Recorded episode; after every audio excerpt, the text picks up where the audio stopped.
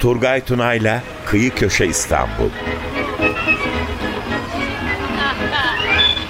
Üsküdar'a giderken aldı bir yağmur Üsküdar'a giderken aldı bir yağmur İstanbul'da mekanlar, olaylar ve insanlar.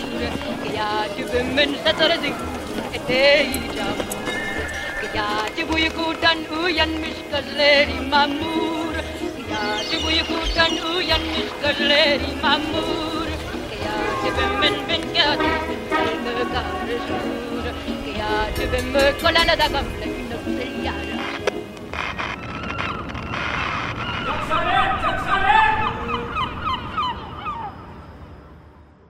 95.0 Açık Radyo'dan tüm dinleyicilerimize merhaba diyor ve güzel bir gün diliyoruz. Bu sabah stüdyomuzda turizm camiamızın duayen isimlerinden 50 yıldan fazla bir süre otelcilik sektöründe büyük hizmetler vermiş.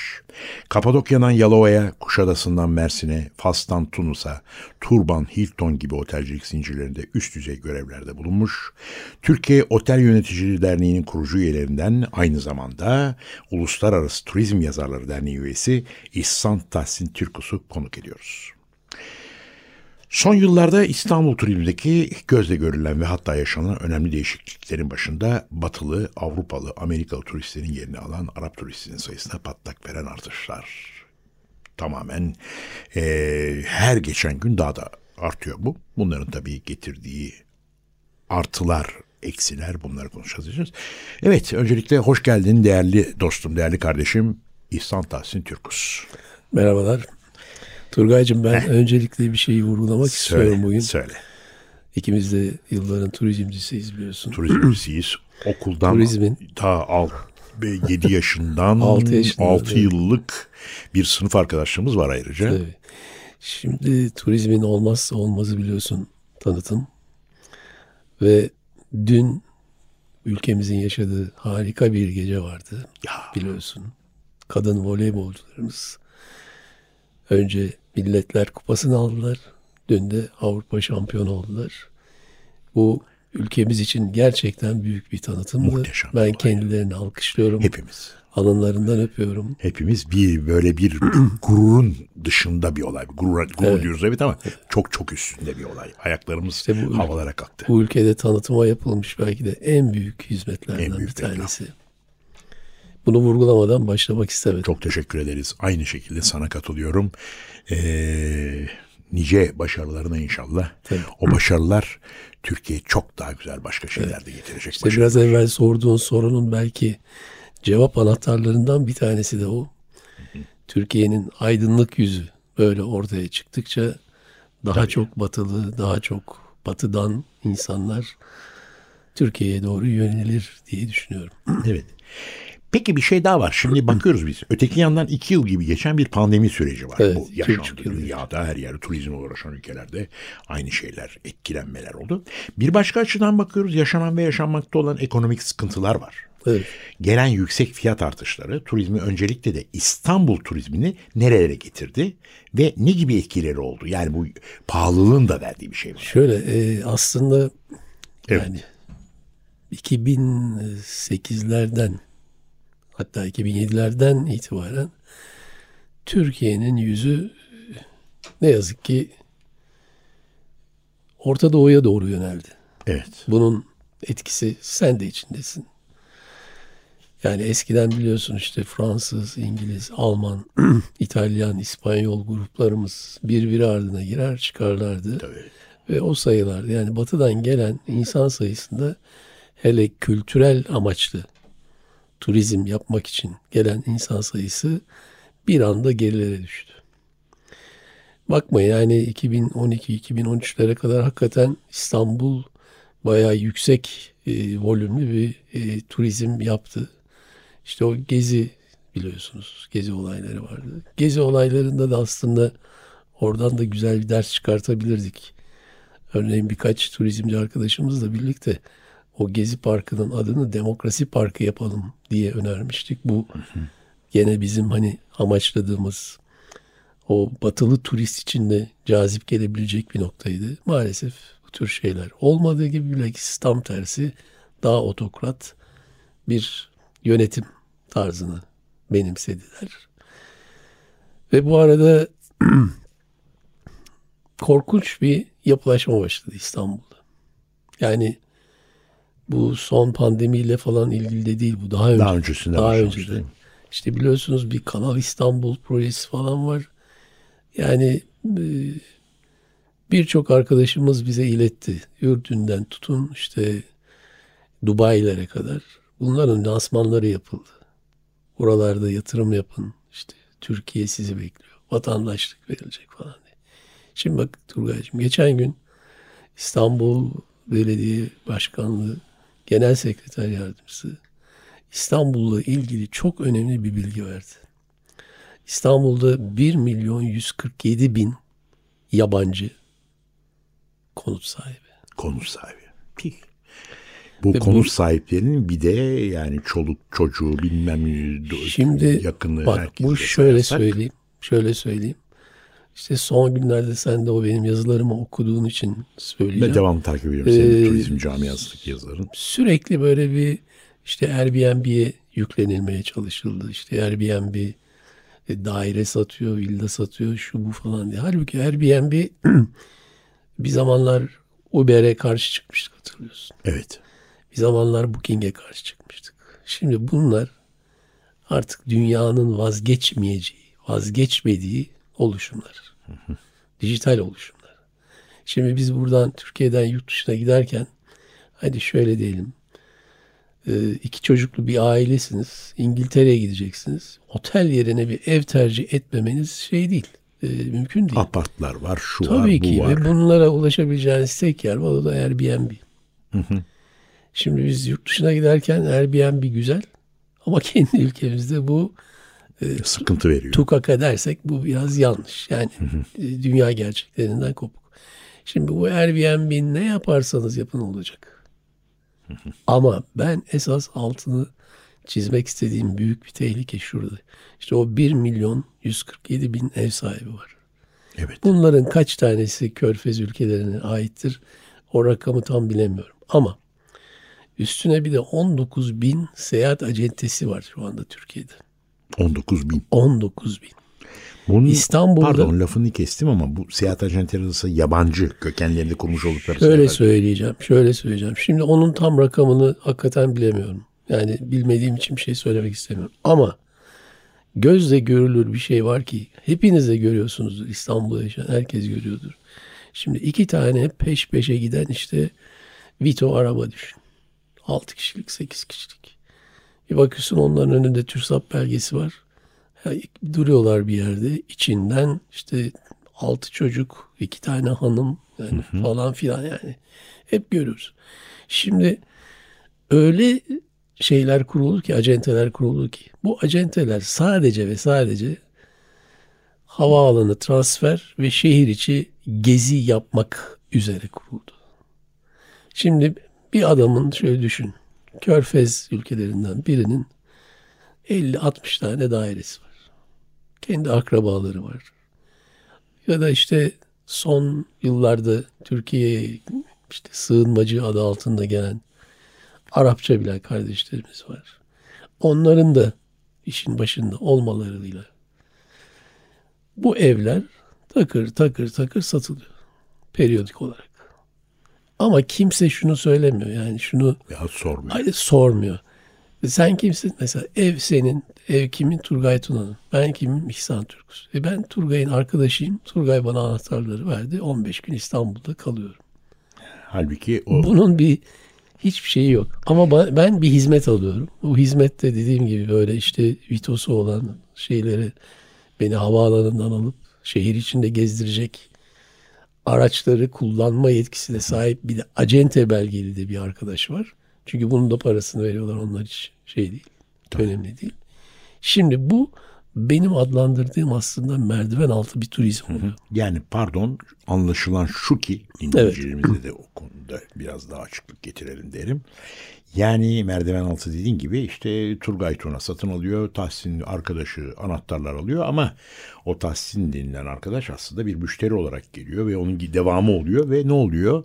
Kanunsuz, nizamsız, vergisiz, Gayet. mergisiz kaçak bir ticaret oluşuyor burada. Bu değil mi? Gayet tabii. Ve bir de bir şey daha söyleyeceğim. Şimdi bunların 365 gün dolu olacağını beklemek durumundayız biz.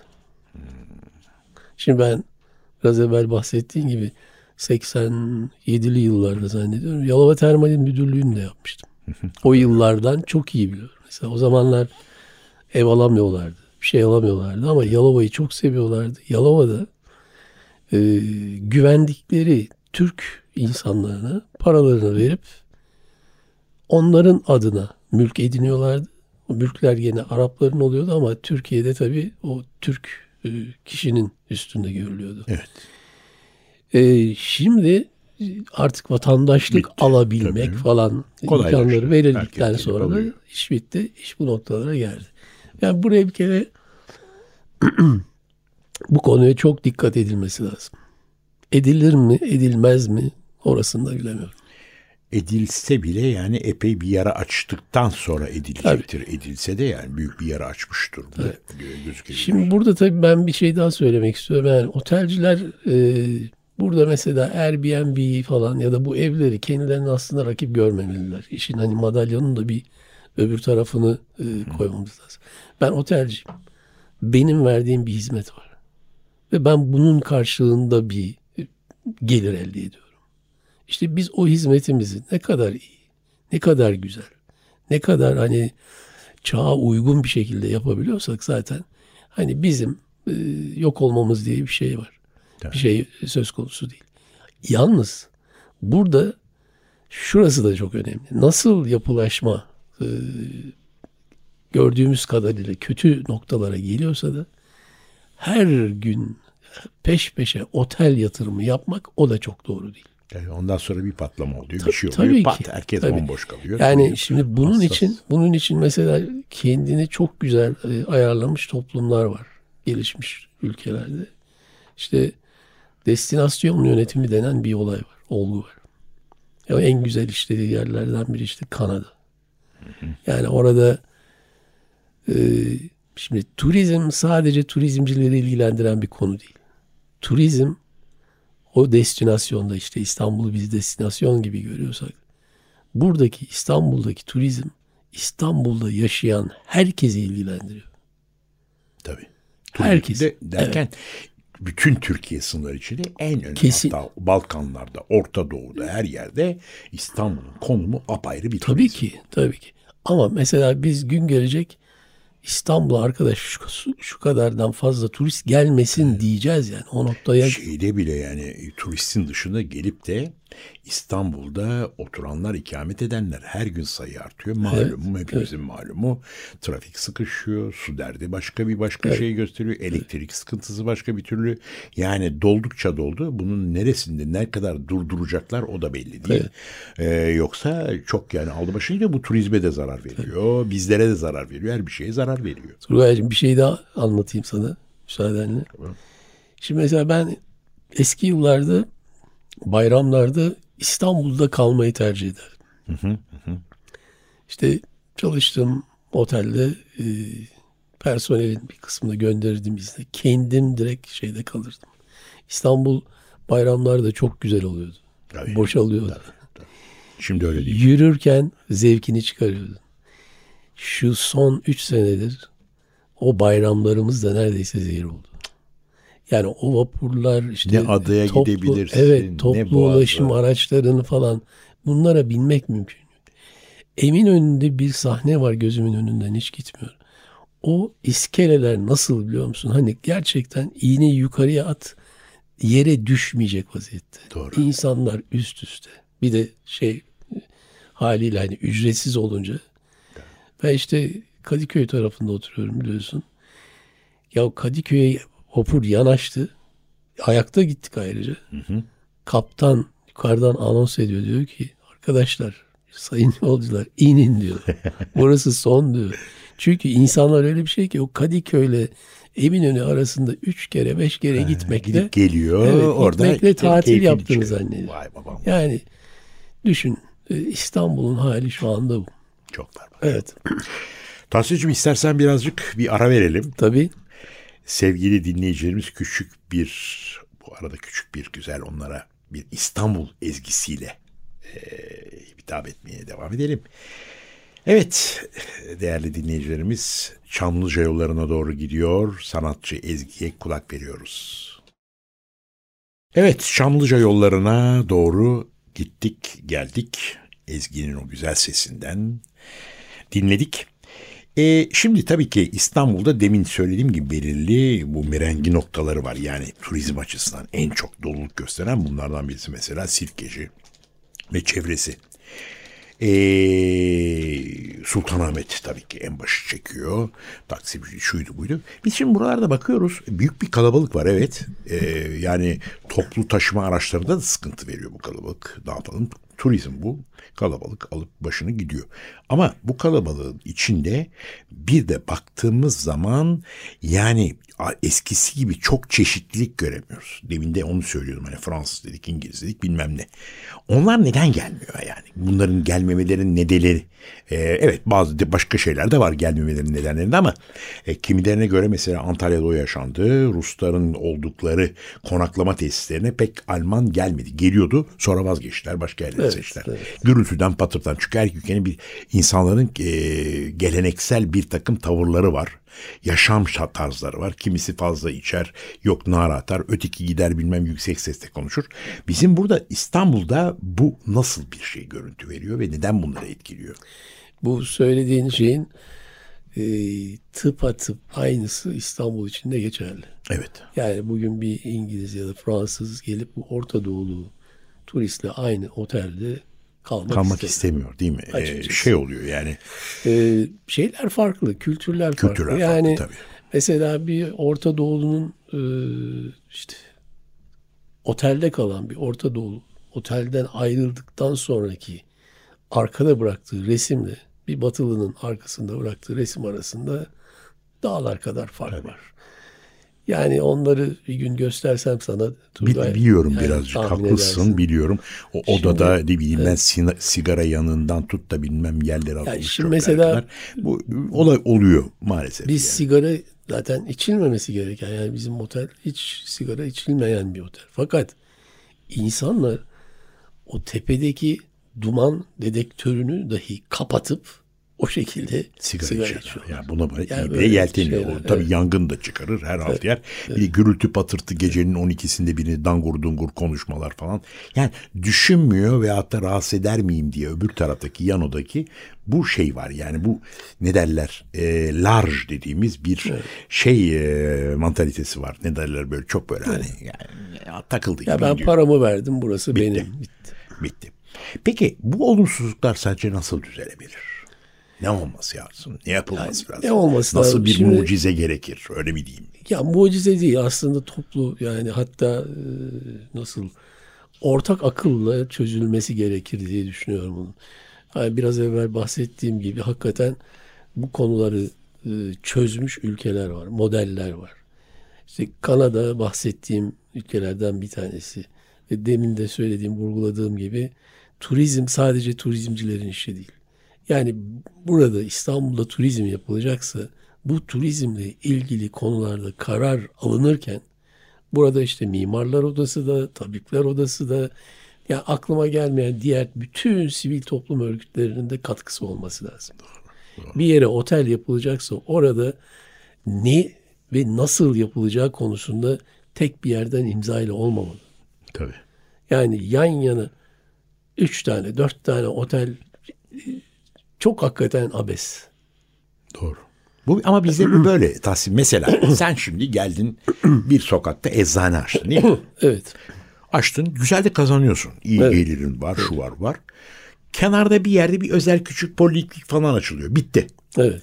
Ne oluyor bir bakıyorsun hayda ikinci eczane. Tamam 2, 3, 4, 5, 6, 7, 8 gidiyor. Evet. Ne sen o ilk açan kazanabiliyor doğru dürüst ne öteki doğru dürüst kazanabiliyor. Bunda bir şey yok. Hani şu kadar olmalı bu caddede. Ee, Avrupa'da çok ülkelerde var bu. Bir limiti vardır. Şu üç tane mi açıldı? Tamam sen git o bir sokakta aç kardeşim falan.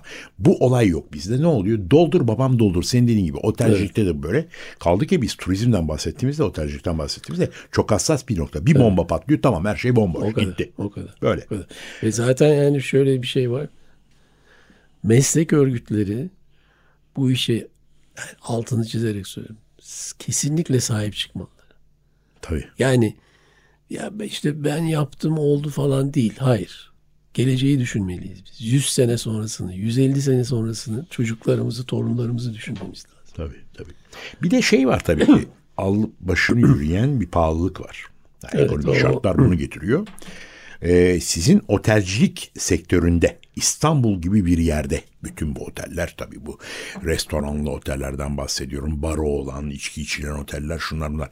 Sizde bu ne gösteriyor bu pahalılık olayı? Bu da etkiliyor, bak- etkiliyor mu? Turgay'cığım ilk önce zaten evet işte 2021 Aralık ayından itibaren işte o faizlerin yani Merkez Bankası faizleri düşürüp de enflasyonu dizginleyeceğim denildiği günden itibaren artan döviz kurlarıyla evet turizmciler çok özür dilerim Estağfurullah. e, turizmciler dövizde satış yaptığı için belirli kesim tara- kesimler tarafından aa iyi kazanıyorsunuz falan diye konuşuluyor. Ama kazanayağı kesinlikle öyle değil. İlk yarı aldığı yer turizmin yani otelciliğin personel. Çünkü personelinize ne maaş verirseniz verin yeterli olmuyor Tabii. e, personeliniz ya personeliniz zaten bir otelin olmazsa olmazı personel. Tabii. Personelinize iyi bakmadığınız zaman sizin müşteriye bakma ihtimaliniz zaten kesinlikle yok. O sevmiyorsa, Ve o sevdiremedin sizin- sen işini gitti. Personeliniz yani hepimiz görüyoruz mesela. Peynir bu hafta 150 lira, önümüzdeki hafta 200 lira. Öbür hafta kadar değişken 300 lira böyle olduğu zaman şimdi bu insana çalıştırdığınız insana evet asgari ücret şu kadar arttı. İyi ama o zaman toplumda çalışan insanların neredeyse yüzde sekseni asgari ücretle çalışıyor hale geldi.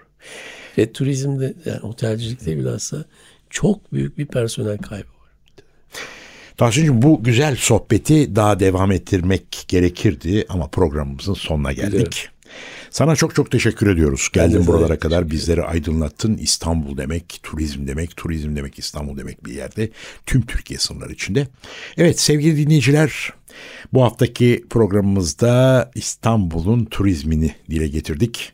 Gelecek hafta Perşembe günü bir başka konuyla kıyı köşe İstanbul'da beraber olmak üzere. Selamlar, sevgiler, saygılarla.